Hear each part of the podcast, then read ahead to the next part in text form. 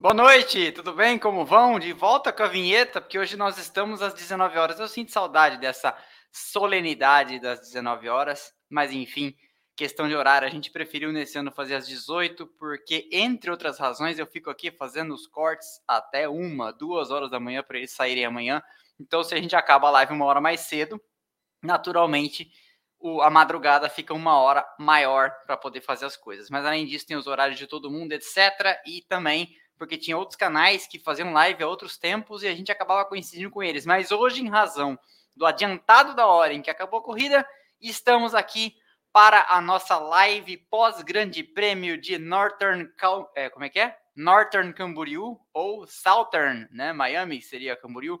E estamos aqui para conversar com você sobre a corrida de São Paulo. Eu sou o Rodrigo, ADM do Splash and Go, de BH, e conversando com vocês aqui no chat, o Houston, nosso moderador, amigo de fé, irmão, camarada, que está viajando de férias e fazendo a gentileza de moderar essa live para nós. Até falei para ele que ele podia continuar lá na areia fazendo castelinho, mas ele quis participar porque ele sente muita saudade de vocês, ok?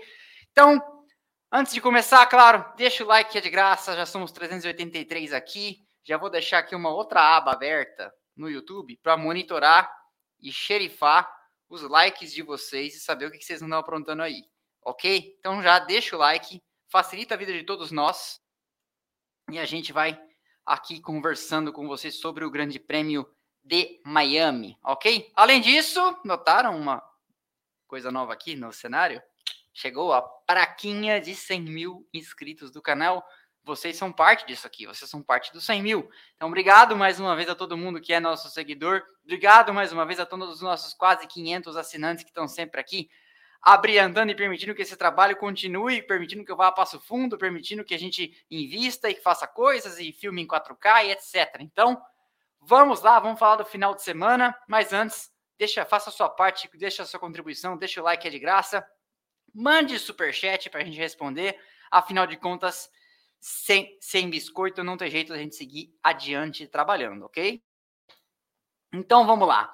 Estamos aqui amanhã, lembre-se, aqui embaixo tá na descrição o link para o nosso canal de cortes. Então amanhã às 11 às 17 saem os cortes dessa live para você mandar no grupo do Zap, no grupo do condomínio, no grupo da firma e a gente vai conversando sobre tudo que rolou neste final de semana, fora e dentro da pista. Valeu? Então vamos lá. Miami, a Camboriú do Norte entra na Fórmula 1. No ano passado fazemos aí o segundo grande prêmio por lá. E vocês repararam uma coisa? Não houve safety car.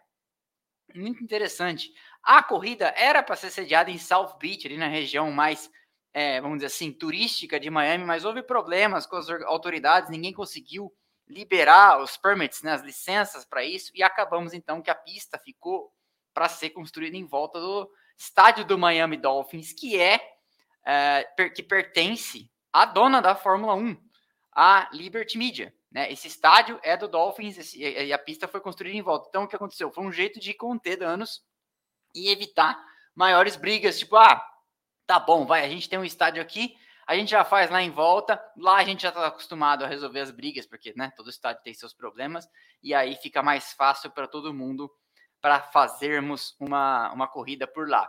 Foi um final de semana de calor, temperaturas em queda, 30 graus na, na, na sexta, 29 no sábado, 28 hoje, havia até algumas nuvens ali escuras no horizonte, até falou-se em possibilidade de chuva. Falei com os nossos olhos e ouvidos por lá e o pessoal falou que não, é, que estava um ventinho, mas que não, que é um ventinho quente, mas não ia chover não. E aí a gente teve este final de semana bastante animado. Já tinha mais uma vez gente falando que a corrida foi ruim. Não foi uma corrida em que o cara que ganha saiu de nono lugar. Desculpa, você estava esperando o quê? Que aparecesse o Vin Diesel com lança-mísseis no meio da pista? Pelo amor de Deus, não é impossível satisfazer o, o, o fã de Fórmula 1 novo e velho. Não tem como reclamar de uma corrida em que o cara saiu de nono e ganhou. Não tem. E uma série de outras coisas aconteceram. Magnussen de quarto despencou para décimo e ainda marcou ponto. Hoje no Twitter me declarei torcedor da Haas e do Magnussen, porque acho que estava na hora de eu, de eu, mesmo perceber uma coisa dessas, né? Eu torço tanto para a Haas e para Magnussen que eu só posso ser Pacheco da Carolina do Norte, Pacheco estadunidense, Pacheco da Dinamarca. Torço para o Magnussen então. Mas vamos falar um rapidinho aqui do, do final de semana, né? No final de semana nós tivemos ainda ecos de Baku, o George Russell e o Verstappen tinham tido aquele coming together ali na sprint race e houve repercussão desse tema com o Russell classificando como patética a reação pós-contato ali do Verstappen quando acabou a corrida. Falei disso aqui no vídeo de sexta-feira. É, quando acabou a corrida sprint, o Verstappen foi tomar satisfações do ocorrido com o Russell e o Russell ficou na dele e tal, apaziguou a situação, mas depois, chamado pela, pela imprensa a se manifestar a respeito do tema, falou, classificou como patética a reação do Verstappen, né? E falou: olha, já teve uma parcela razoável de, de vezes em que ele era o cara que estava dando alguma coisa, no caso, dando o lado de fora, dando é, o ombro para alguém, né? E agora eu acho que é mais do que normal que ele espere receber de volta, que afinal de contas, né? That's Motor Racing, é uma corrida de carros. E sendo bem aqui honesto, sendo bem franco, eu acho que já falei isso aqui, inclusive em vídeos, está é, tá na hora do Verstappen sentir na pele o que é ser vidraça, porque enquanto ele foi pedra, a vida dele foi muito mais fácil. É só a gente lembrar que em 2018, 2019 e 2020, o Verstappen tinha um carro que não lhe permitia disputar o campeonato e usava e abusava do seu jeito abusado de conduzir o carro, e todo mundo que tinha situações mais, uh, vamos dizer assim, vulneráveis por estar disputando o campeonato, né? O caso do Hamilton, o caso do Vettel em 2017 e 2018, ou o próprio Ricardo, que era companheiro dele na Red Bull até 2018, é, acabaram aliviando, acabaram levando é, essas farpas do Verstappen dentro da pista e acabaram sendo mais forçados a ser mais responsáveis do que que não tinha nada a perder. Hoje o Verstappen tem a perder. Se ele tivesse zerado na sprint ou se ele tivesse zerado na corrida em Baku, a situação no campeonato seria diferente. Se ele tivesse em algum momento hoje zerado, a situação seria diferente. Então ele tem mais a perder, né? Então essa é a resposta do Russell. Concordo com o Russell, acho que é isso mesmo. É, o Verstappen jogou duro como todos os outros jogaram até aqui: Schumacher, Senna, é, Vettel no começo, todo mundo jogou duro e é assim mesmo que você conquista espaço. Hamilton também jogou duro e etc. Mas a verdade é que um dia o cetro troca de mãos. Já falei sobre isso aqui, já deu até um corte que rendeu bastante na semana passada. O cetro troca de mãos e como aconteceu com o Senna que durante os anos 80 era o cara que empurrava os outros, nos anos 90 o Verstappen, o, o, desculpa, nos anos 90 o Schumacher empurrou ele e ele ficou bravo em 92, né? Então, essa é a história. Esse foi um dos grandes temas aí da discussão. Outro ponto interessante foi que foi confirmada então a presença de câmeras e de um carro de Fórmula 2 adaptado com Brad Pitt, 59 anos de idade, a bordo em Silverstone mais presença de câmeras para gravar, além do pessoal do Drive to Survive, mais presença de câmeras para gravar um filme que está sendo produzido sobre a Fórmula 1, com o Brad Pitt ali é, ou estrelando, ou dirigindo, ou produzindo. Ele já fez as três coisas, né? Não sei exatamente qual vai ser o papel dele nesse filme, mas parece que vai estar a bordo do bendito do carro, que é um carro de Fórmula 2 adaptado, construído em, com, com colaboração da Mercedes, e tem o Hamilton como consultor, como colaborador aí para buscar mais realismo para esse filme que, que se diz é, na busca pelo por produzir a obra da sétima arte mais realista que já se fez. E olha que o cinema já deu uma boa de uma pisada nos calos do automobilismo e da Fórmula 1 várias vezes nesses anos, porque a gente já viu muitos filmes, com a exceção de Grand Prix, né, que é um filme antológico, em 1967 conseguiram produzir uma obra daquela magnitude sobre cinema. Se você não sabe do que eu estou falando, eu já, já fiz um vídeo sobre os, os filmes é, que falam de automobilismo. Tem lá, pode colocar Cinema Veloz é o título. E você acha, foi mais ou menos em agosto, setembro do ano passado, eu acho, que, e que, que fala de vários filmes que tem não só a Fórmula 1, como o automobilismo em geral, como tema. E a Fórmula 1 já foi aí é, tratada aqui e ali, né? É, de várias formas, o automobilismo em geral também até havia a intenção de fazer um filme, conta-se, né, com o Stallone ou com o Antônio Bandeiras ou com os dois nos anos 90, falando sobre Ayrton Senna, que acabou nunca saindo. É, e no fim acabou, a única coisa que o Stallone fez foi aquele filme grotesco, né, sobre a Fórmula Indy. Eu não lembro mais, como é que chama? É, como é que chama aquele filme? Fala na caixa de comentários aí, como é que chama aquele filme? Eu não lembro mais. Mas enfim, então tivemos aí a presença de Hollywood nos bastidores e a confirmação pelo Stefano Domenicali de que será um, uma participação mais intrusiva das, das equipes de filmagem na, na, no dia a dia da Fórmula 1, no paddock, na, na, nas garagens ali, para produzir, para colher as imagens que serão utilizadas então nesse, nesse filme. Essa também é uma importante notícia.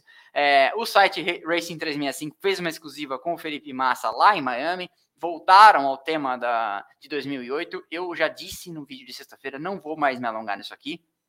Se você quiser saber o que eu acho a respeito, é, Geraldo Neto, Driven, Alta Velocidade, é isso aí. Esse era o nome do filme do Stallone. Terrível, tenebroso. Nossa, que coisa horrorosa. Terrível, terrível. Qualquer um que já viu uma corrida de carro sabe que aquelas coisas não acontecem, enfim. Que, que tristeza. Que tristeza.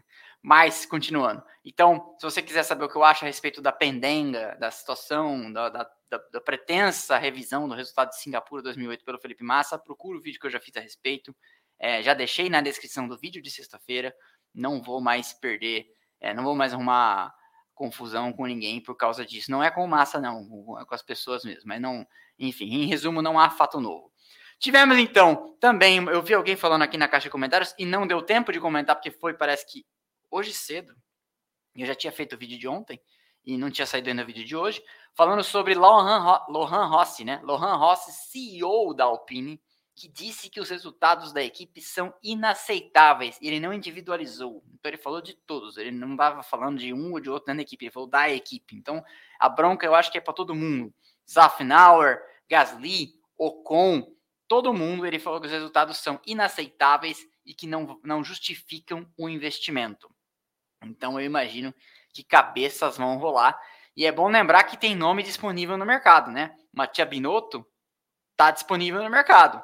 É, é, um dos caras que poderia ser uma, uma, uma soma aí para a Alpine é, na sua busca por chegar na frente. Eu, eu, eu acho assim, a Alpine teve um começo de ano difícil, ainda mais em comparação com o que vinha produzindo no ano passado, mas hoje o Gasly fez uma corrida decente, né? Não dá para dizer que não. Não houve safety car, não houve bandeira vermelha. Então, assim, é, os resultados hoje, inclusive, eles são muito interessantes, porque nós já vamos falar da corrida no detalhe, mas essa escalada do Verstappen de nono para primeiro, ela é uma escalada de verdade. Ele escalou o pelotão, chegou na frente do Pérez 5 segundos e não houve intervenção de fatores extra-pista, de bandeira vermelha, de safety car, de chuva, nem nada. Né?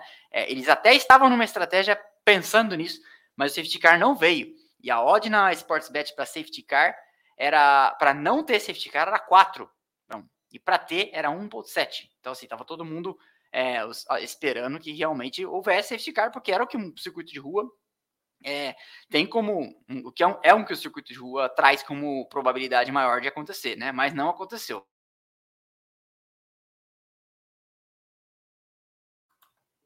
Continuando então, hoje tivemos lá uma manhã de calor lá em Camboriú do Norte e a corrida começou logo no, no começo. Aí nós tivemos a, a, volta de formação e a gente já viu que Verstappen vinha para uma estratégia diferente, né? E você tinha uma galera que estava ao contrário, né? Porque você pode olhar o Ocon de duros, Verstappen de duros, Huckenberg, Hamilton, Joe, Tsunoda, Stroll, todos esses aí de duros. Uma galera de macios, né? Norris e Piastri tentando fazer uma boa largada e talvez se segurar, e o resto todo de médio. Então já era um sinal de que coisas diferentes poderiam acontecer e eram, vamos dizer assim, esperadas, né? Nós tivemos uma largada razoavelmente tranquila, ninguém se pegou. O Pérez soube manter a ponta, o Alonso foi segundo. Depois nós tivemos aqui atrás o Verstappen perdendo uma posição, o Hamilton também perdendo uma posição, e lá atrás o De Vries, eu acho que foi o De Vries, foi mal fatal. O De Vries tocou o Piastre por trás, salvo engano. Eu acho que foi o De Vries, não foi o Tsunoda, não. Houve um toquezinho ali, mas nada demais. No normal esparramo que a gente tem, é... normal esparramo que a gente tem em circuitos de rua, né? Mas enfim, acabou não acontecendo. E aí a coisa começou a se desenhar da seguinte forma: o Pérez tinha uma estratégia de médios, tinha que abrir o que desce. Eu até cheguei a falar no Twitter: será que o Pérez vai tentar trazer consigo o Alonso na zona de DRS para tentar dividir o pelotão? Né? Porque numa dessas é, ele poderia ainda, além disso, fazer uma, uma, uma, uma jogada de estou economizando para, porque se ele der tudo que a Red Bull tem, claramente o Alonso não conseguiria acompanhá-lo, né? E foi o que ele fez em Jeddah. Usa essa, essas 10 primeiras voltas para economizar os pneus e trazer consigo o Alonso para depois apertar e esticar o trecho. Por outro lado, o Verstappen vinha no contrário. O Verstappen vinha de duro e ia tentar ir o mais longe possível com esses pneus, porque com isso deixava mais curto o trecho final. E aí, claro, o imponderável do, do possível safety car pairando sobre a cabeça de todos, porque dependendo da hora que caísse, daria para o Verstappen um pit stop de graça, porque o Pérez ia estar é, tá na, na hora de parar também. E se viesse, quanto mais cedo viesse o safety car para o Verstappen naquele momento, melhor, porque aí mais cedo ele entrava no bolo, né? Porque quanto mais tempo fica a pista aberta, mais o da frente vai se distanciando. Existe a chance dele fazer um safety car sobre um pit stop sobre safety car e voltar na frente ainda, é, sem aquela juntada que dava o que dá o safety car, né? Mas esse era o cenário na volta 3. O Alonso era segundo, Sainz terceiro, Gasly quarto, Russell quinto, Leclerc o sexto, o Magnussen sétimo e o Leclerc teve uma dificuldade imensa para passar as, as Haas. O Hamilton também teve uma dificuldade imensa para passar o Albon e depois para passar o Huckenberg. É, os dois demoraram bastante, o que indica que os carros da Haas têm realmente funcionado muito bem em velocidade de reta, né? Você vê que o, é, a Miami tem duas retas razoavelmente longas e os dois com carros que são melhores, né? A Mercedes e a Ferrari são carros melhores que os carros da Haas e que os carros da Williams, e os dois tiveram alguma pronunciada dificuldade ali no começo, especialmente com o carro pesado, de fazer essas, essas ultrapassagens. Na sequência, então, a gente começou a ver a escalada do Verstappen, que passou o Magnussen, e para quem ele tinha perdido é, a posição no começo, porque o Magnussen largou mal, né? O Magnussen foi um dos que largou mal, e aí o Verstappen ficou preso atrás dele, teve uma ida e vinda de posição, e aí o, o, o Verstappen passa. É o Magnussen? É sim. O Verstappen passa o Magnussen, é isso. E aí houve esse, esse começo dessa escalada do, do, do, Verstappen, que passou o Leclerc, inclusive, muito fácil, né? Hoje é, hoje é um, um dia que, assim, eu, eu, diria que o Leclerc pode considerar esse final de semana para esquecer vídeo que fez ontem na classificação, né? O, o Leclerc teve algumas rodadas já na, ao longo da carreira dele, como aquela de Paul Ricard, no, no, ano passado, aquela, aquele, aquela acertada que ele deu no muro em Baku em 2019, e essa, que são aquelas coisas assim, não é hora de errar. Tudo que pode, tudo que não pode acontecer nesse momento é cometer um erro. O cara vai lá e comete um erro. Isso, se for verdade, aquela história toda de que a Mercedes teria um plano para um dia, quem sabe, contratá-lo, e que os dois lados já educadamente dizem, não, realmente ele é um grande piloto, e o Leclerc diz, não, realmente a, a Mercedes é uma grande equipe, mas tem um problema ali, tem uma questão ali que é o Hamilton parece que vai renovar por mais dois anos. Se o Leclerc quer habilitar-se a ser um cara para liderar uma equipe, como por exemplo já é o que ele né, tenta fazer na Ferrari, esse tipo de coisa não pode acontecer, porque nenhum dos pilotos da frente faz isso. O Alonso não faz isso, o Verstappen não faz isso, Hamilton não faz isso, e o Leclerc se quer ser um desses aí, o Vettel não fazia isso.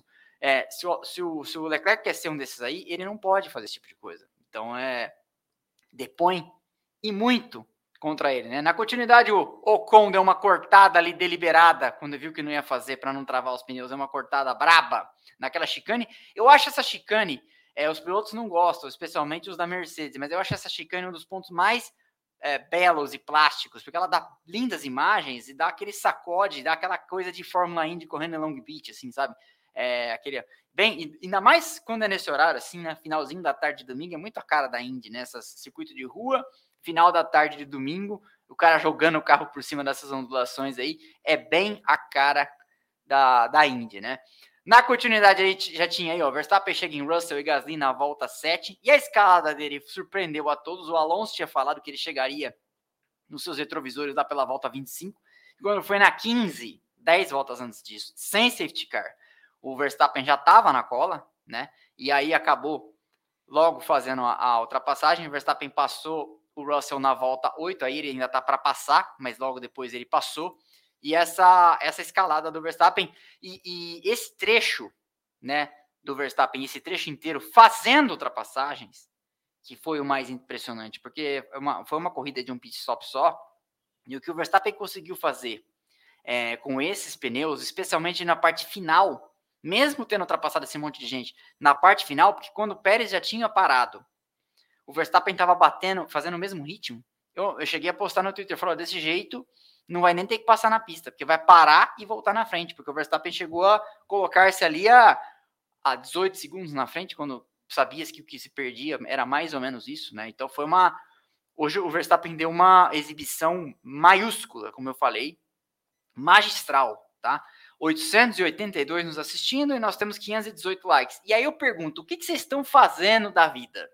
350 é o déficit. Um terço das pessoas que estão nos assistindo não deixaram o like. Para dizer o mínimo, né? Porque passa mais gente pelo canal. Então, assim, se tem 880, já passou às vezes 2, 3 mil por aqui. Então, por favor, deixem os likes para a gente disseminar a live internet afora, para todo mundo saber que tá rolando uma live aqui que o cara não fala menos, né? Quando tá falando com vocês e conversando sobre a corrida. Na continuidade aqui, ó. O Verstappen passa também o Gasly. E aí teve um momento interessante aqui, porque na sequência, né?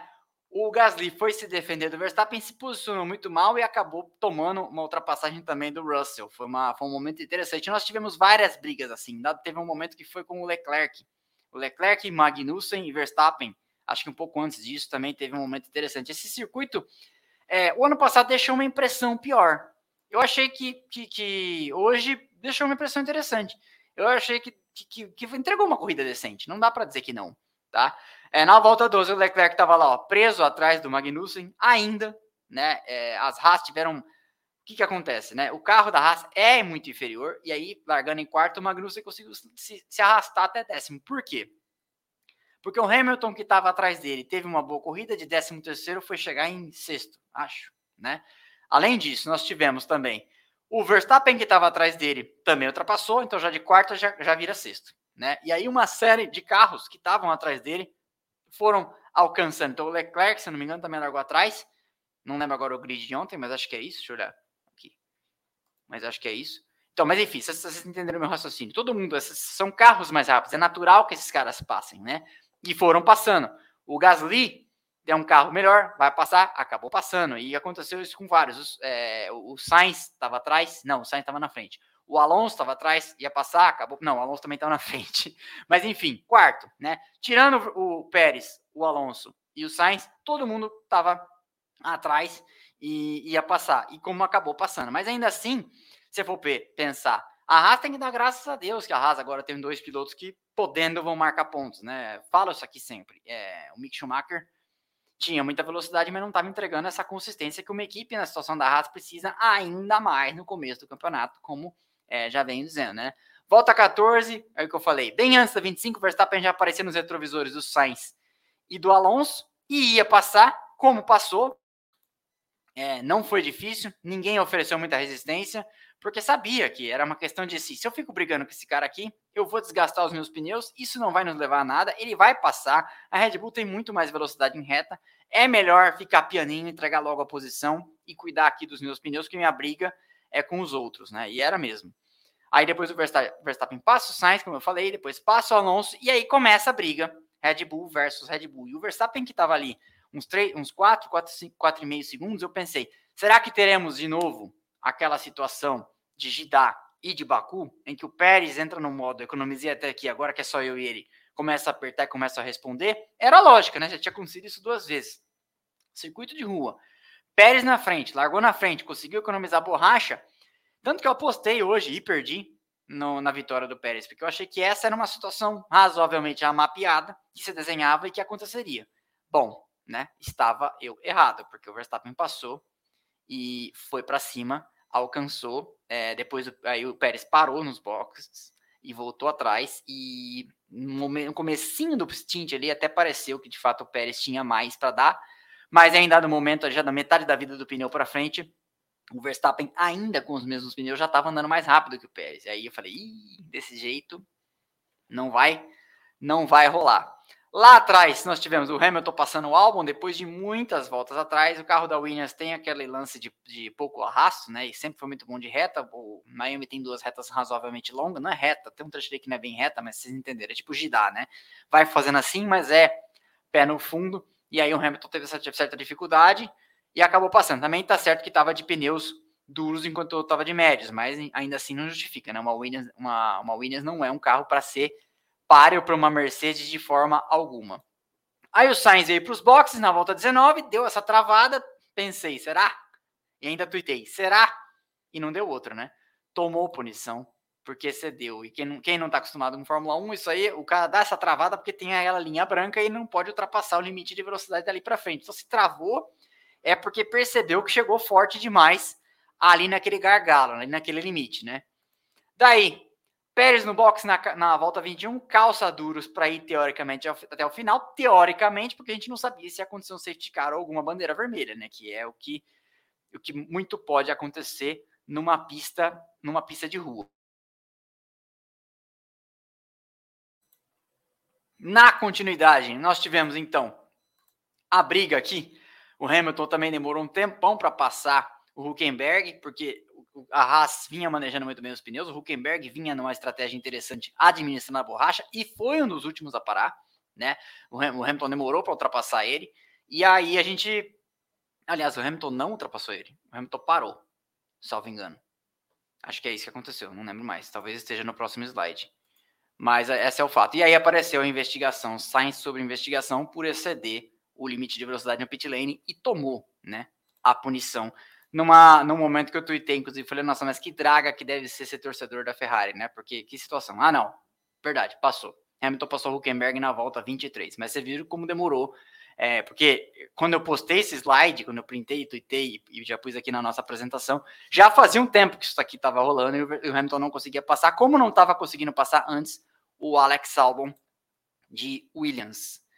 Aí tivemos então um, um, momento muito engraçado, vocês chegaram a reparar, o Verstappen começou a perguntar do pneu médio, do ritmo dos outros, não sei o quê, meio que tentando guiar a estratégia de dentro do carro, o pessoal falou para ele, olha, né, dos, eu ainda falei no, no Twitter, dos mesmos diretores de Leave Me Alone, que o Raikkonen falou para o Pitwall, o Pitwall dessa vez respondeu para o Verstappen, né, ó, você foca em dirigir, que a gente sabe o que a gente está fazendo aqui, nós estamos olhando os dados, porque é, alguns pilotos, como o próprio Alonso, têm uma visão macro do que está acontecendo e ficam perguntando o tempo todo, né? É, só que a equipe também conhece os pilotos. Às vezes fala, não, calma, foca aí, que a gente sabe o que a gente está fazendo aqui, porque às vezes, né, você vai se distrair do mais importante. Se você meter o carro no muro aí, a gente pode fazer estratégia que for que não vai resolver. E essa foi a resposta da Red Bull para o Verstappen no rádio. E aí, esse momento aqui, ó, Pérez, quando eu falei, Pérez com, 20, com pneus 20 voltas, porque o Verstappen, o, naquele momento, o Pérez tinha dado 8 voltas e o Verstappen tinha 28 voltas com o pneu e já não virava mais tão rápido, virava um décimo e meio e tal. Mas se o cara queria construir uma gordura o suficiente para quando o Verstappen parar, voltar é, a, uns 5, 6 segundos atrás, não era o suficiente o que estava acontecendo. E isso ainda ia se agravar, porque na continuidade o, o Pérez já não estava nem mais conseguindo bater o ritmo do Verstappen, e o Verstappen estava virando mais rápido no final do pneu. Então, é, é bom que se diga, a vitória do Verstappen hoje foi uma vitória fair and square, ou seja, não houve, como eu estava falando, nenhuma intercorrência de pista, não houve bandeira vermelha, não houve safety car, não houve furo do pneu, não houve chuva nem nada. E passou e chegou cinco segundos na frente, tendo saído de nono no circuito de rua. Então, toda, todas essas camadas vão se acrescentando para você ver o tom de voz de velório que estava o Sérgio Pérez no final. Vocês viram no rádio, né? O Christian Horner falando com ele, com ele no rádio e ele, tipo, bem baixo astral, bem baixo astral.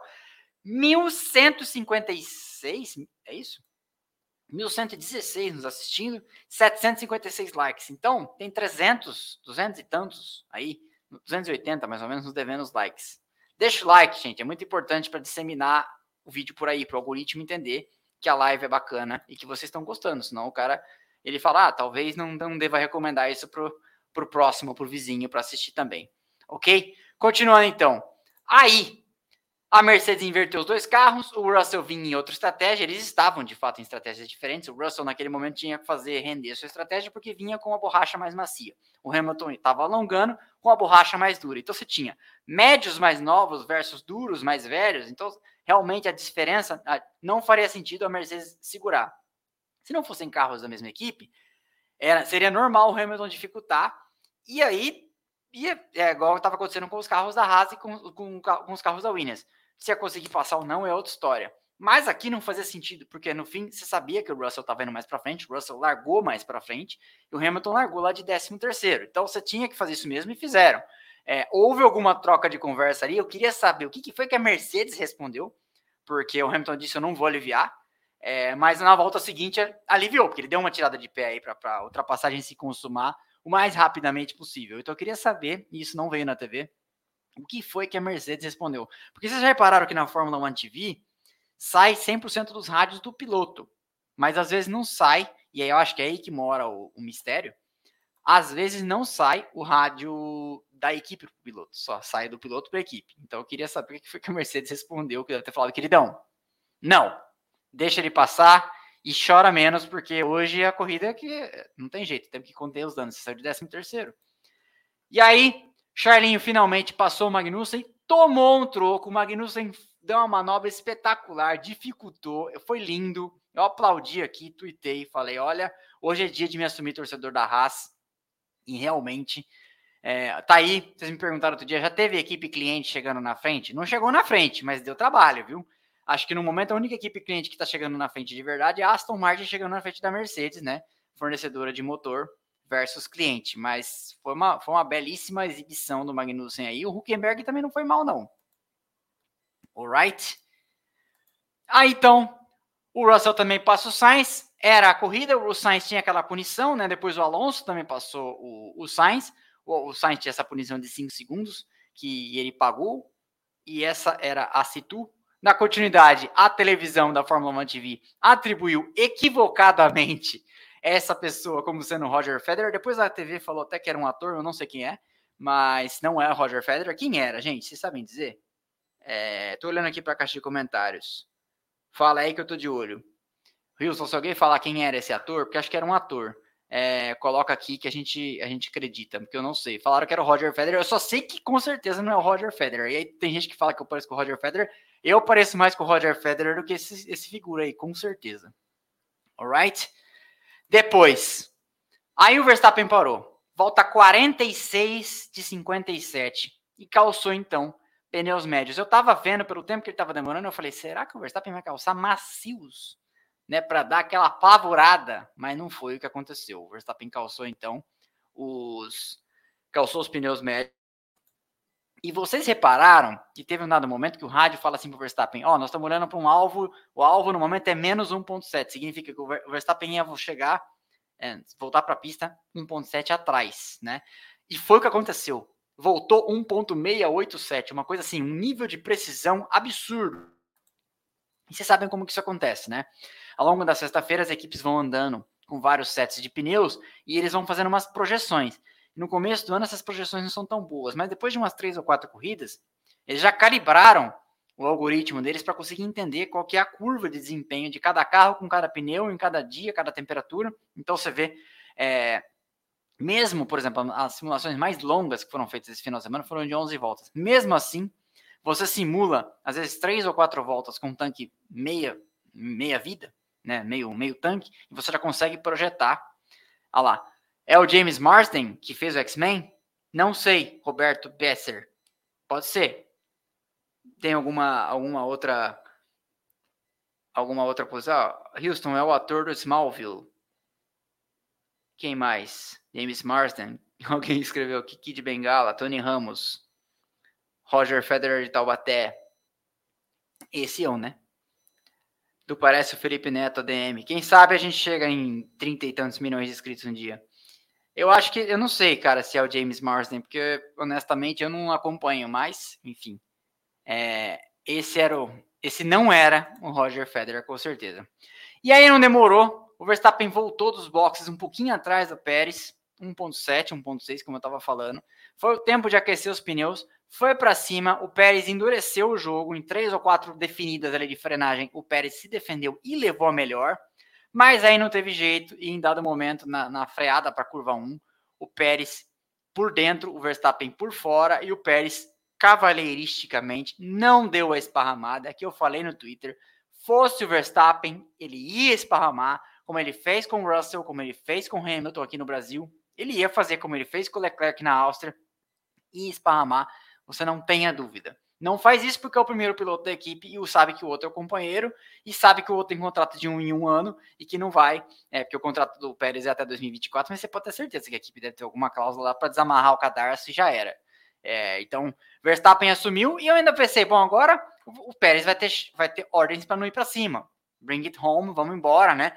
Mas não, o Verstappen abriu essa diferença para 5 segundos. Foi embora. Aí aqui mais um lance, ó bonita a, as cores, né? Eu gostei dessa. Se eu tivesse que comprar uma miniatura do carro da Red Bull desse ano, de 2023, eu compraria a dessa de Miami. Essa faixa a lá Leighton House na lateral, eu achei lindíssima. Vocês gostaram?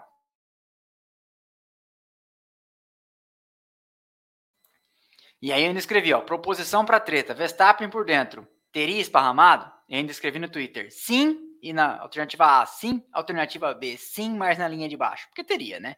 Nós sabemos que teria. O Verstappen é igual a história do escorpião. Escorpião é escorpião, Verstappen é Verstappen, assim como esses grandes pilotos são esses grandes pilotos. Da continuidade, sobrou essa briga aqui pra gente, porque de resto havia mais ou menos ali, tava todo mundo com um delta não muito grande de borracha, todo mundo mais ou menos com as diferenças acertadas, mesmo o, o, pelo pessoal que estava ali no finalzinho da zona de pontos, o Tsunoda vinha vindo com um ritmo decente, mas ele tinha uma diferença meio grande para chegar no Magnussen, por exemplo, e de fato não chegou, né? O Magnussen foi décimo, e sobrou essa briga aí. O Leclerc passou o Gasly e já deixou o Gasly meio mal posicionado, porque na sequência o Hamilton foi para cima e passou também, né? E na sequência o Hamilton foi atrás do Leclerc e passou, é, fez a ultrapassagem, consumou e assumiu a, a sexta posição é uma, é uma, uma recuperação decente. A Mercedes fez valer num dia, lembremos, né? Que a Mercedes talvez não tivesse carro para colocar os dois carros no top 6, né? Não tivesse esse ritmo todo. Mas o Stroll estava lá para trás, né? E o Leclerc também não teve um grande dia. Então, é, acabou capitalizando. É uma coisa que eu falo sempre sobre as vantagens da Mercedes para cima da Ferrari, né? A Mercedes opera melhor os finais de semana. Parece que a Mercedes tem uma capacidade maior de maximizar tem menos limões e acaba fazendo mais limonada que a Ferrari, muitas das vezes. E aí, ó, a abertura da última volta, esse era o retrato. Olha a diferença, mais de 5 segundos, uma reta de chegada inteira de diferença para os dois. Esse aqui da frente é o Verstappen, lá aquela silhueta aparecendo lá atrás era o Checo Pérez, e essa era a diferença para os dois. E aí, cruza a linha de chegada e o Verstappen vence com mais de 5 segundos de vantagem, vindo de P9, né? Sem safety car, uma exibição maiúscula do Verstappen, sem dúvida. É, não, há, não há o que dizer. É uma, essa vitória, com certeza, ele pode colocar ali no, no, panteão das suas maiores vitórias. Não, acho que não há, não há quem questione isso. Foi uma grande corrida mesmo dele. Então, primeiro lugar, Verstappen, segundo lugar, Pérez, terceiro lugar, Fernando Alonso. Esse é o pódio que mais se repetiu já nesse ano, né? O Alonso, quatro pódios em, três, em cinco corridas. Até, é isso? Não, não é? Hoje é a quinta corrida ou hoje é a sexta corrida? É Bahrein, Jeddah, Austrália, é Baku e é a quinta corrida, né? É isso aí. Então é o quarto pódio em cinco corridas do Alonso. E aqui a gente tem o resto da classificação. Então, primeiro Max Verstappen, segundo Sérgio Pérez, terceiro Fernando Alonso, quarto George Russell, quinto Carlos Sainz. Vocês separaram que ontem foi o primeiro que eu me lembre, pelo menos, primeiro pódio, primeiro top 3, né? Não é pódio, mas primeiro top 3 ontem na classificação da história, com os três nativos falado, falado, é, espanhóis, né? Faladores de espanhol, porque o Pérez é mexicano, o segundo colocado é o, Alon, o Alonso, espanhol, e o terceiro colocado, o Sainz, falando espanhol também. Então, a primeira vez, eu acho que é a primeira vez na história, porque eu não consigo me lembrar de outra situação parecida em que três nativos é, de espanhol é, fizesse as três primeiras posições na classificação. Em corrida, acho que também não aconteceu até hoje, mas também não domino muito essas estratégias, não. Já, já a minha cota de estratégia. Não domino muito essas, essas, estatísticas, desculpa. A minha cota de estatísticas, ontem já foi falar que se o, se o Pérez ganhasse hoje em Miami, seria sua primeira vitória numa não oxítona, né? Porque ele ganhou em Jeddah e Baku do ano. Mas é o que eu tenho para oferecer de, de estatísticas dessas de televisão. Sexto e quinto, então, para o Sainz, sexto para o Hamilton, sétimo para o Leclerc, oitavo para o Gasly, nono para o Ocon, double points para a Alpine, num dia que ela tomou essa escalavrada do chefe aí, marcar seis pontos, até que não foi ruim para eles, né? O Lohan Rossi falou o que falou antes da corrida começar, e o Magnussen décimo salvando esse pontinho. E o Verstappen faz 26 pontos, né? Porque faz 25 mais um, porque levou a melhor volta. E eu tinha apostado que ele faria a melhor volta, não tinha apostado que ele ganharia, achei que o Pérez ia ganhar. Então, salvei de um lado, perdi de outro, mas é o que é. Décimo primeiro para o Sunoda, décimo segundo para o Stroll, décimo terceiro para o Bottas, ruim o resultado para o Bottas, que largou dentro do top 10, né? Décimo quarto para o Albon, décimo quinto Huckenberg, décimo sexto Joe, décimo sétimo Lando Norris, que draga da McLaren, Você nem vê a McLaren mais assim, raspar na zona de pontos né? A não ser na Austrália que teve aquele double points deles, mas foi por uma situação inusitada de bandeira vermelha, etc, né? 17 então para o Norris, 18 para o De Vries, 19 para o Piastri, vigésimo para Logan Sargent, numa corrida que não teve abandonos. Todo mundo terminou. Né? Eu gosto sempre de pontuar esse tipo de coisa, porque às vezes você tem aí pessoal falando que da Fórmula 1 antigamente era mais equilibrada, não sei o que, aí. Antigamente, 6, 7 terminando a corrida, 13, 14, 20 abandonando, era a regra. Tá? Continuando então. Campeonato de pilotos está assim no momento. Verstappen, que estava 6 na frente do Pérez, agora está 14. 119, 105 para o mexicano, 75 para o Alonso, 56 para o Hamilton. Aí o Russell deu uma habilitada hoje, marcou mais pontos que o Hamilton. O Sainz, 44, é o quinto. Russell é o sexto com 40. Depois o Leclerc tem 34, ainda vindo lá daquele começo de ano terrível, né? Se recuperando. O Stroll, é oitavo, tem 27. Depois o Norris, aí você já tem uma grande diferença, né? Dos oito primeiros para o resto, que são as, as equipes que estão mais marcando pontos, né? É, e aí você tem depois o Norris com 10, o Gasly com 8, aí já começa aquela coisa da miséria de pontos, né?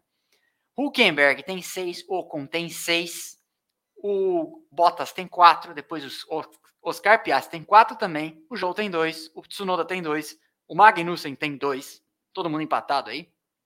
E Albon tem um e zerados Sargent e Nick DeVries. Alright? Campeonato de Construtores está já 224, ou seja, bem mais que o dobro já, né? Para Red Bull, 102 para Aston Martin. A Mercedes é, é onde eu falo aqui. Faz mais limonada com um pouco, com menos limões, porque não está tão longe assim de ser, de conseguir brigar por, pelo vice-campeonato vem para a corrida que vem, que é pulando um final de semana ou outro, com um carro especificação B, a gente não sabe o que vai trazer, né? Não sabe a extensão desse novo carro, mas você vê, não está numa situação terrível, como por exemplo uma McLaren da vida, que assim, já sabe que se for quinto tá bom, né? Porque a Alpine tá ali com mais cara de, de que, por exemplo, a Alpine pontou com os dois. Hoje, numa corrida que não foi corrida maluca como a da Austrália, né? Uma corrida real, vamos dizer assim. É, a McLaren, se ficar em quinto esse ano, já pode dar graças a Deus, porque a Haas parece ter mais pinta de pontos do que a McLaren nesse atual momento, etc. Né? Mas a Mercedes, como eu ia dizendo, vem fazendo uma boa limonada com menos limões, porque ela tem um carro que anda menos que o Ferrari, e ela tem um carro que anda menos que a Aston Martin, tá ali, ó. Não é seis pontos, não é muita coisa, não, levando em consideração quanto tem de campeonato pela frente e a curva de ascensão que fez a Mercedes no ano passado, né? Aí nós temos a Ferrari então com 78, muito se devendo a esse, esse, buraco de pontos ao começo de ano terrível do Leclerc, que o Sainz até tem pontuado com uma, alguma regularidade. Depois a McLaren, aí nós temos né, a desigualdade social da Fórmula 1. O, a McLaren com 14, a Alpine com 14 também. Hoje a Alpine, inclusive, deu essa encostada, porque a Alpine pontuou com os dois e marcou 6, né? 4 com 2, e deu essa encostada. A Haas marcou 1, então tinha 7, agora tem 8. A Alfa Romeo hoje zerou 6, depois a Alfa Tauri 2 e a Williams um pontinho só. E esse foi o grande prêmio de Miami. O Houston vai nos mandar as perguntas se ele estiver. Você tá aí, né, Houston? Porque eu sei que você tá on the road hoje, não sei se você tá me ouvindo. Se você não estiver, eu vou olhar os favoritos que você marcou aqui. Ah, tá. Fê Zanal. ADM, quando, você, quando começou a corrida, você acredita que o Max foi usado começando com pneu duro, apostando que não teria safety car ou bandeiras? Então, essa estratégia é uma estratégia conservadora dentro do limite, porque assim, você sabe que com o duro, você. É, é, isso é uma coisa que pode escolher quem tem muito mais carro, né? Porque ele sabe que com o duro ele vai ficar ali numa situação que não é a ideal, mas é que se você sair de médios e de macios, chega um momento lá na frente que você já não está mais no momento, você já começa a é, ter uma queda de desempenho. Então, com o duro, você alonga o momento, a, a, o tamanho da janela em que o safety car pode te ajudar. Porque se você sai de macios ou de médios, essa, esse espaço é menor. Você traciona melhor na largada, mas você fica nessa situação não tão, não tão boa. Como a, a Red Bull tem um carro muito superior, você viu o que, que aconteceu. O Verstappen veio passando todo mundo, uma, a corrida não teve safety car. Então, ele passar todo mundo foi quase um detalhe, porque nem atrapalhou tanto assim esse primeiro trecho dele, não, não só em ritmo como em conservação dos pneus. Você pode ver que ele é, tinha e, e, administrou melhor a borracha, né? Que o Pérez, tanto que no final do, do trecho dos duros dele, com os quais ele saiu, ele estava virando mais rápido que o Pérez, que tinha um médio com 20 voltas a menos. Então, é, esse foi, foi, ousado, mas foi inteligente. A prova disse que ganhar a corrida, né? Mas quando você joga o, o duro nesse, nessa situação, você na verdade está é, aumentando suas chances de que o, a roleta do safety car caia num momento favorável para você. Porque se cair, às vezes, é, muito cedo de macios, você não usou o macio como poderia para fazer boas voltas no comparativo contra a concorrência, contra, por exemplo, quem saiu de duro. Né? Então, nesse momento, é um conservador ousado, se é que dá para dizer isso. Vamos lá. Fez anal. Ah, era zoeira. Ah, é a quarta série. Mas eu achei que era uma coisa de Fê, de Fernanda. Fez anal. Ah. Não, dessa vez acho que vocês forçaram a barra. Mas de qualquer forma, eu e o Houston caímos. Victor. Salve ADM, acha que a performance do Max foi histórica, como, como estão dizendo, ou nada demais? Porque se for nada demais, só tem só porque tem um carro muito mais rápido que o Hamilton Interlagos, não foi nada demais. É, não, eu acho que eu já falei, acho que eu já respondi essa pergunta ao longo do, do programa. Eu acho que foi uma grande performance, assim. Histórica. Talvez seja um pouco demais, mas foi uma grande performance. Sair de nono para chegar em primeiro, cinco segundos na frente do cara que tem um carro igual ao seu, sem safety car, sem chuva, sem bandeira vermelha, não tem como dizer que não foi uma grandíssima performance. Acabou. Giovanni Guzmão. Pode ser, pode ler esse nome, né? Por que Pérez não parou na volta 54, 55 para fazer a melhor volta? O gap era de 20 mais para o Alonso. Então, porque existe uma situação aí que é, às vezes não tinha mais pneus em condição. Bom, bom, a gente tem que lembrar que o número de pneus é limitado. Então, às vezes você tem lá um médio, que não sei, o Verstappen também estava de médio, e é mais uma questão de também. É um pit stop, né? Toda vez que é um pit stop, as coisas podem acontecer erradas. Aí você jogar um segundo você jogar um segundo lugar fora para cair para terceiro, porque às vezes enrosca um negócio lá da remiboca da farafuseta, para fazer mais um ponto, e você não sabe qual era o pneu que tinha disponível, eu realmente não tenho essa informação aqui, eu acho que consideraram isso, né? Isso é uma coisa que gente mais inteligente, mais bem paga que nós, com certeza deve ter pensado.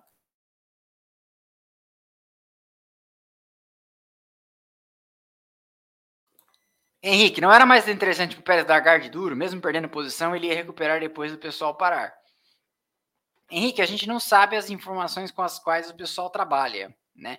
E também a gente não, né, não tem aqui tão à mão no momento quantos pneus o Pérez tinha disponíveis. Então, talvez ele tenha pensado: vou largar melhor, não vou me arriscar a de repente o Alonso me ultrapassar e eu perder tempo passando ele no começo da corrida. Tem que sair e a, hoje o Pérez tinha que seguir o jogo do coelho.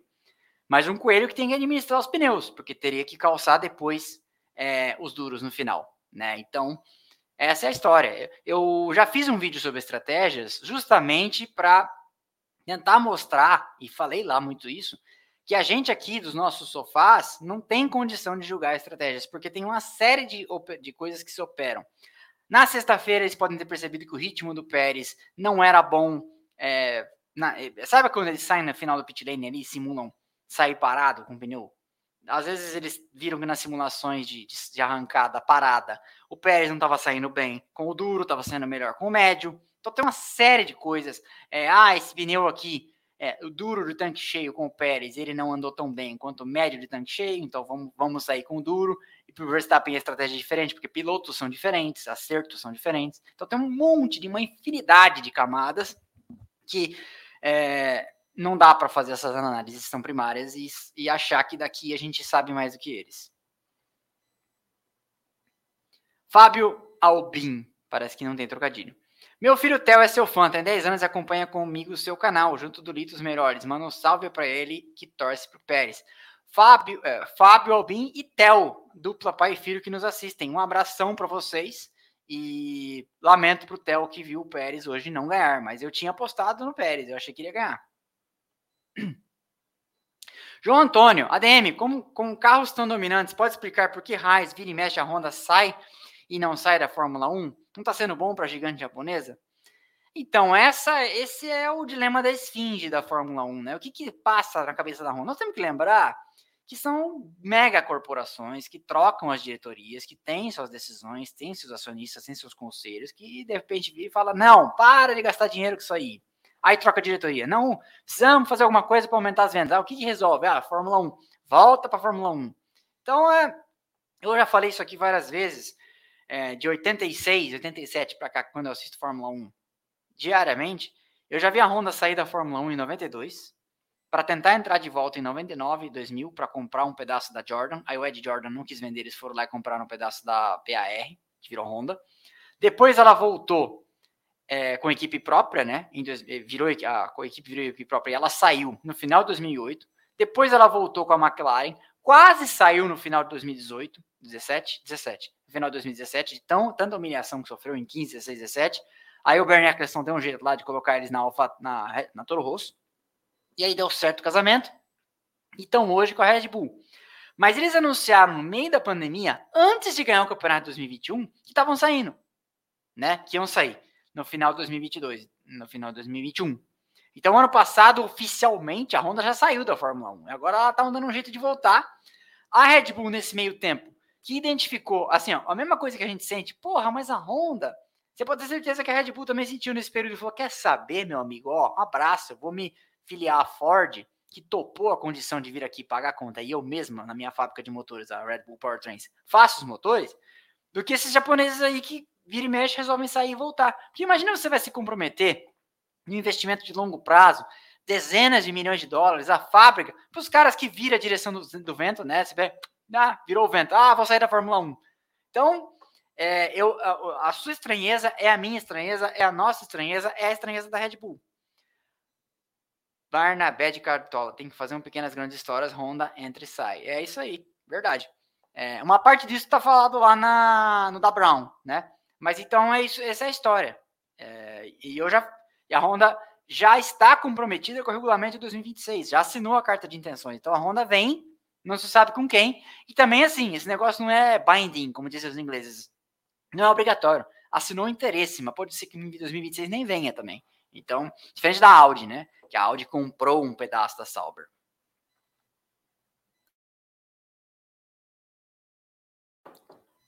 Edmond Le Campion. Admin, a variável preditora que muito a variável preditora que muito provável Verstappen será campeão, nós vimos nesse GP. Melhor volta com pneus duros com mais de 40 voltas, largando em nono lugar. O que acho? Concordo com você. Edmond Le Campeão. É... Hoje o Verstappen sobrou. Acho que esse é, esse é o resumo bastante é... sintetizado do que aconteceu. Fabrício Magro, Valora, nosso Assinante. ADM, a pista de Punta del Norte melhorou em relação ao ano passado? Por que, desse ano, por que o ano que vem será que acertam os pontos fracos que ainda restam? A impressão minha ou o público foi menor nesse ano? Não, o público foi maior nesse ano. É, parece que tinha 230 mil pessoas. Não sei se hoje ou ao longo do final de semana, mas eles aumentaram as arquibancadas. E a pista melhorou porque a pista foi recapeada. Então, algumas ondulações foram resolvidas e a, o tempo de volta. Tempo de volta também baixou bastante. Léo Mendes, pergunta ao ADM como a AlphaTauri, que já não estava tão bem, conseguiu decair tanto esse ano. Apesar da decepção com o De Vries e Tsunoda sempre P11, não consigo ver culpa só neles. O carro é horrível. Sim, desde a pré-temporada, se você ver meus reacts aos, aos, três dias de testes no Bahrein, desde a pré-temporada eu falava isso. O carro da, da AlphaTauri é o mais feio de ver andando. Ele eu acho plasticamente um dos mais bonitos, mas mais feio de, de andando. Você vê como ele ele dança, ele bate, ele chacoalha, sob frenagem ele sacode, você vê os pilotos corrigindo. É, é, é a ride, né? É, a, é a, o, caminhar mais brutal de um carro esse ano, com certeza. Turno Vieira. Rodrigão, a primeira corrida do ano encheu nossos corações williamsianos de esperança, mas parece que depois da batida na Austrália foi tudo pro Beleléu. Qual a sua opinião? É, a, nós temos que lembrar aquilo que eu sempre falo aqui, que é uma corrida de desenvolvimento, né? A Williams fez alguma coisinha no começo do ano, é, não era nada demais, não encheu os olhos de ninguém. E hoje a Williams briga para não ser última. Então a Alfa Romeo estar na draga que está hoje, né? Vamos até voltar aqui, ó. A Alfa Tauri, desculpa. A Alfa Tauri estar na draga que está para o Dorrington Capital e para o Williams é um prato cheio. Porque digamos que Andretti esteja querendo a Porsche, esteja querendo comprar uma equipe. O Dorrington Capital tem a falar, tá vendo, ó? Nós estamos aqui na merda, mas a gente só tem metade dos pontos deles. Nós tomamos um ponto de passar a AlphaTauri, que aparentemente, dizem alguns, está à venda também, né? É, a saída do Franz Tost, confirmada na semana passada, só, só é, dá mais uh, lenha para essa, essa discussão. Então, é, são duas aqui, equipes aparentemente à venda, e, e, se você for olhar, né, como é sintomático, né? Olha ó, o buraco, né? Porque nós temos aqui a Haas e a Alfa Romeo, já no universo de. Na, pensa assim, você tem que adequar as realidades. A realidade da Red Bull é muito diferente da realidade de uma Alpha Tauri. Então, 2 para 6, a distância para Alfa Romeo, da Alpha Tauri para a Alfa Romeo, 2 para 6, é mais ou menos, guardadas as proporções, a mesma da Aston Martin para Red Bull. Por quê? É, talvez até mais, né? Porque a, Aston Martin tem metade dos pontos da Red Bull e a Alpha Tauri tem um terço dos pontos da Alfa Romeo. Mas o que eu quero dizer com isso? Num universo em que você marca um, dois pontos, você ter dois adversário direto para esse próximo T6, é uma distância muito grande. Então o que você tem aqui é claramente um desenho de que as duas equipes que todo mundo suspeita que estão à venda e que só não chegaram ao preço ainda, né? Porque comprador tem, é, são essas aqui que o clima, claro, de fim de feira se, se, se evidencia, porque elas estão ficando bem para trás. As que não estão à venda aqui para cima, a, a Alfa Romeo já foi vendida, né? A Haas, ela é isso aí mesmo, e ela vai ficar aí, né? É, é, essa é a posição da Haas. E a Alpine e a McLaren querem ser grandes, mas estão apanhando para conseguir isso ainda. A Alpine está sempre numa eterna reestruturação e a McLaren é, definitivamente errou no carro esse ano. E aí também está na eterna espera pela chegada do novo túnel de vento, que dizem que agora em julho começa já a produzir peças para o carro do ano que vem, né? E talvez alguma coisa ainda para esse ano. Mas essa é a, essa é a história. A, a Williams, tudo isso para te dizer. A, a Williams andou de lado, vamos dizer assim, do ano passado para cá, e a Williams luta hoje para não ser a última. E ela está a um ponto no momento de não ser a última, porque ela marca um ponto, ela empata com a AlphaTauri, que andou definitivamente para trás. E talvez a gente esteja assistindo aí a última ou uma das últimas é, é, temporadas da AlphaTauri como essa entidade autônoma, porque para mim tá ficando cada vez mais claro que alguém vai comprar esse troço, porque só isso justifica um cara que está lá 18 anos sair fora, só isso justifica é, esse, essa, esse beco sem sair essa noite escura em que eles estão, que eles não conseguem nem é, transpirar um sinal de melhora, nem nada. Eu acho que esse é o cenário. E a Williams, é isso, tá à venda. É, eu acho que enquanto não chegar ninguém com grana, compromisso e mudar, não vai ser o Dormington Capital, né? temos que lembrar o seguinte, é um fundo de investimento. O que faz um fundo de investimento? Compra barato para vender caro. Comprou na melhor hora possível. Começo da pandemia, Claire, Claire e Frank Williams com a corda no pescoço entregaram a equipe para eles. E aí eles têm que pôr o mínimo de dinheiro possível para pôr a equipe em pé, para funcionar, e sair fora no primeiro comprador que aparecer que pagar o que eles querem. O momento atual da Fórmula 1 é de vantagem para quem tem uma equipe na mão. Por quê? Porque eles não deixam ninguém entrar, eles não deixam ninguém entrar, já falo desse, desse corno aí.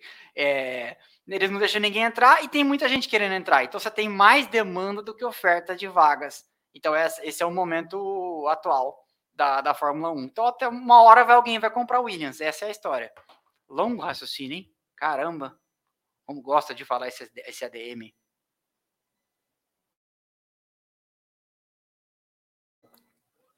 É, Ele quer o F4U Corsair dele de volta. Não, não devolvo. Se você vier aqui, vai apanhar com a placa de 100 mil. Vai ficar com um galo no formato do play do YouTube. Rafael Bueno Racing, o garoto da velocidade. Hum. ADM, na sua opinião, quem tiver o pior MGUK e MGUK deve sair melhor em 2016? Nossa, de novo. ADM, na sua opinião, quem tiver o pior MGUH e MGUK deve sair melhor em 2026? Rafael Bueno Racing. Às 8 e 1, como diria Fausto Silva. Isso é pergunta que se faça em 2026? Eu sei, cara. Em 2026 não sei nem se eu vou estar vivo.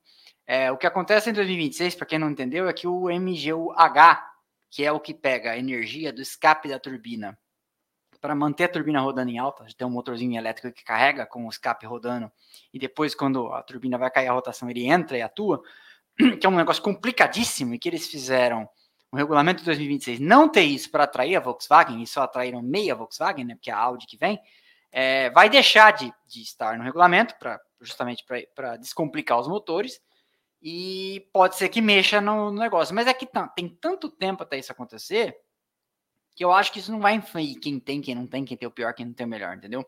Tem muito tempo até 2026, nós temos aqui 2023, 24, 25 ainda, nós temos dois anos e meio pela frente de muito desenvolvimento. Então nada impede que a Audi chegue com o melhor motor da Fórmula 1. Até lá.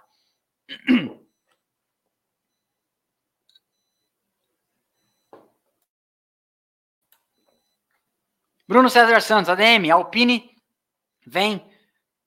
França, Estados Unidos quando? O que muda? Renault desistiu? Você diz de comercializar os carros? Eu acho que é isso que você está falando, né? É, porque a Alpine não comercializa seus carros nos Estados Unidos, mas dizem que, que pretendem, né? Eu vi uma. Ah, inclusive, eu vi um podcast da Fórmula 1 com o Lohan Rossi falando. E que eles pretendem começar a vender os carros nos Estados Unidos justamente por causa do imenso retorno de marca que a Fórmula 1 está dando para a marca Alpine, que é um braço da Renault, né? É, mas eu não sei, porque o cara não sabia. Falou que havia planos. Então, se o homem não sabe, imagina eu, né? Hum. Vamos lá. Márcio Carvalho. Rodrigo, boa noite. Você acha que o carro da Red Bull nesse ano chega a desbancar estatisticamente o MP44? Márcio, é, é cedo para dizer. O campeonato é mais longo, né? Então a missão do, do RB19 é uma missão mais cruel que a do MP44, porque eram 16 provas, nesse ano são 23. O que dá para dizer é que até aqui está mantido e a missão está sendo cumprida. O que, que é? Para quem não está entendendo o que ele está falando, o MP44 é o carro do Senna e do Prost em 1988, o carro que tem o maior índice de aproveitamento de vitórias em uma temporada, porque ele venceu 15 de 16. De lá para cá, e antes até, ninguém conseguiu um índice tão alto, porque se você dividir, acho que dá 91,2%. Se você dividir 15 por 16, dá 93,75% de aproveitamento. Esse foi o aproveitamento da MP44 em 88. Até aqui, o até aqui o RB19 venceu 5 de 23 corridas, né? E o que acontece? Tem, tem carro para ganhar as 23? Tem carro para ganhar as 23. Só que como são, é, quanto que dá? 20, 15, um terço a mais quase de corrida, né? quase 30% a mais de corridas, acho que é isso, né? É, a mais de corridas, é, se fosse 24 corridas, seria 50% a mais, né? Então, os 40% a mais. O campeonato é 40% maior. Então, a chance de uma corrida com quebra, com double finish fora dos pontos dos dois, etc., é estatisticamente maior, porque são o raio pode cair 23 vezes, em vez de 16 antigamente. Por outro lado, os carros, no ano passado, naquela época, em 88, você tinha menos corridas, mas os carros quebravam mais, o que dá uma igualada. Então, o desafio. Você percebe como eu, quando alguém fala que a Fórmula 1 era pior ou melhor antigamente, meio que não se justifica? Por quê? Porque os carros quebravam mais, mas em compensação a temporada é maior, e você tem limite de usar três motores, quatro, na verdade, mudou a regra, né? É, então, meio que a coisa acaba compensando. É, você não tem mais câmbio automático, então o cara não tem o risco de enfiar uma marcha errada e quebrar o câmbio, não sei o quê. Então, mas em compensação, a caixa de câmbio tem que durar mais tempo, né? Tudo isso acaba se equalizando. Então, o que eu posso te dizer é que o RB19 está no páreo para conseguir o feito de ter um, um, um aproveitamento maior que o MP44, o que ele não precisaria né, nem vencer 22 de 23 corridas. Porque se ele vencer 22 de 23 corridas, com certeza o aproveitamento já vai ter sido maior, porque o, a conta é 22 dividido por 23, ele já vai ter um aproveitamento de 95,65%, né? Então, tá caminhando nessa direção. Eu não acho que vai conseguir, porque como eu te falei, ah, tem Interlagos na frente, tem Singapura por aí, tem pistas é, que, que, acontecem coisas malucas, né? Tem corrida que chove, tem bandeira vermelha, tem etc. Porque você tem que lembrar sempre que tem corrida que o Gasly ganha, tem corrida que o Ocon ganha, tem corrida que acontece que o Sérgio Pérez de Racing Point ganhou em, em, em Sakhir, né? Em, 2000 e, em 2020 e 20. Então, assim, acontece essas coisas. Tá no caminho, mas se eu tivesse que apostar, não apostaria. Porque, como eu te falei, carreiras são carreiras, como diria Juan Manuel Fangio, né? Falando em Juan Manuel Fangio, ontem eu escrevi aqui, ó, o Sérgio Martins falou, 21 vitórias daria 91,3, MP44 tem 94,75%. Então com 22 ele leva, né? 22 ele leva, mas aí já salta para 95%, né? É isso. Então, é, a propósito de Juan Manuel Fangio, ontem eu escrevi o conto. Eu estou escrevendo um livro de contos da Fórmula 1, meio que as pequenas grandes histórias. Acho que eu nunca falei isso aqui tão escancaradamente. As pequenas grandes histórias vão virar um livro, tá? Já tem 10 inscritos. Estou tentando escrever dois por semana para manter um ritmo aí, para conseguir entregar até o final do ano o livro. Já temos editor, tá tudo certo, vai sair, vai rolar. É, e aí eu quero escrever um número X de contos para pensar os melhores, depois fazer uma seleção, mandar para o editor, ele vai pegar os melhores, né? E vai virar um livro é, bonitinho e tal. E aí ontem eu escrevi o do Fanjo, daquele episódio do sequestro do Fanjo, lá em Cuba, em 1958. Por isso que eu falei, carreiras são carreiras, é uma frase do Fanjo, né? Corridas são corridas. Beleza? Bruno César Santos, Houston ajuda. DM, a Alpine anunciou venda parcial para o grupo investidor americano, além de entrar no mercado com a marca de carros de rua Alpine. Ah, tá. Ok. Esclarecido aí, então. Eu peguei só metade da, sua, de, da vossa mensagem é, inexpugnável, guru. Vamos lá, Houston.